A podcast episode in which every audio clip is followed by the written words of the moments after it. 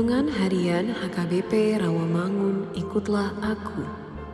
Rabu 26 Juli 2023 Dengan judul Berharap pada Kuasa Allah. Bacaan kita pagi ini tertulis dari Markus 4 ayat 21 sampai 25 Bacaan kita malam ini tertulis dari 1 Korintus 2 ayat 1 sampai 5 dan kebenaran firman Tuhan yang menjadi ayat renungan kita hari ini terambil dari Matius 21 ayat 22 yang berbunyi, Dan apa saja yang kamu minta dalam doa dengan penuh kepercayaan, kamu akan menerimanya. Demikianlah firman Tuhan. Sahabat ikutlah aku yang dikasihi Tuhan Yesus. Kisah Yesus mengutuk pohon ara sebenarnya berfokus pada makna simbolis Tuhan Yesus di balik tindakannya. Dia menunjukkan bahwa kegiatan keagamaan dalam bait suci mirip seperti pohon ara itu. Lebat daunnya, tetapi tidak ada buahnya. Bangsa Israel hanya tampak religius di luar, namun tidak memiliki relasi yang benar dengan Allah. Itulah yang membuat Allah kecewa dan ditunjukkan dengan Tuhan Yesus yang menyucikan bait suci dan mengutuk pohon ara.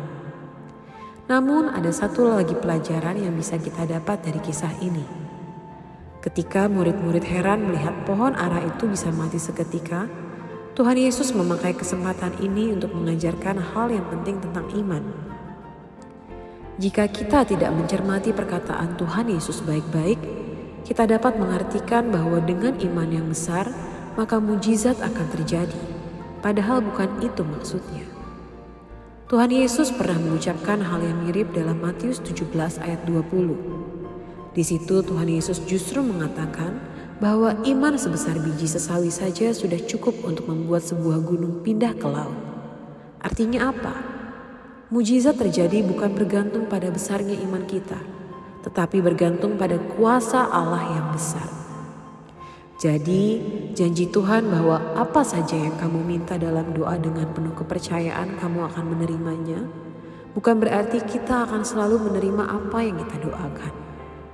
Tetapi apakah yang kita doakan itu lahir dari iman yang benar? Doa yang lahir dari iman yang benar selaras dengan tindakan Tuhan dalam Alkitab. Itulah yang membuatnya digenapi.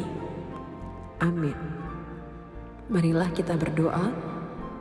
Ya Tuhan Yesus Kristus, kiranya setiap kami berdoa dan berseru kepadamu, kami hanya mau berserah kepada rancangan Allah. Amin.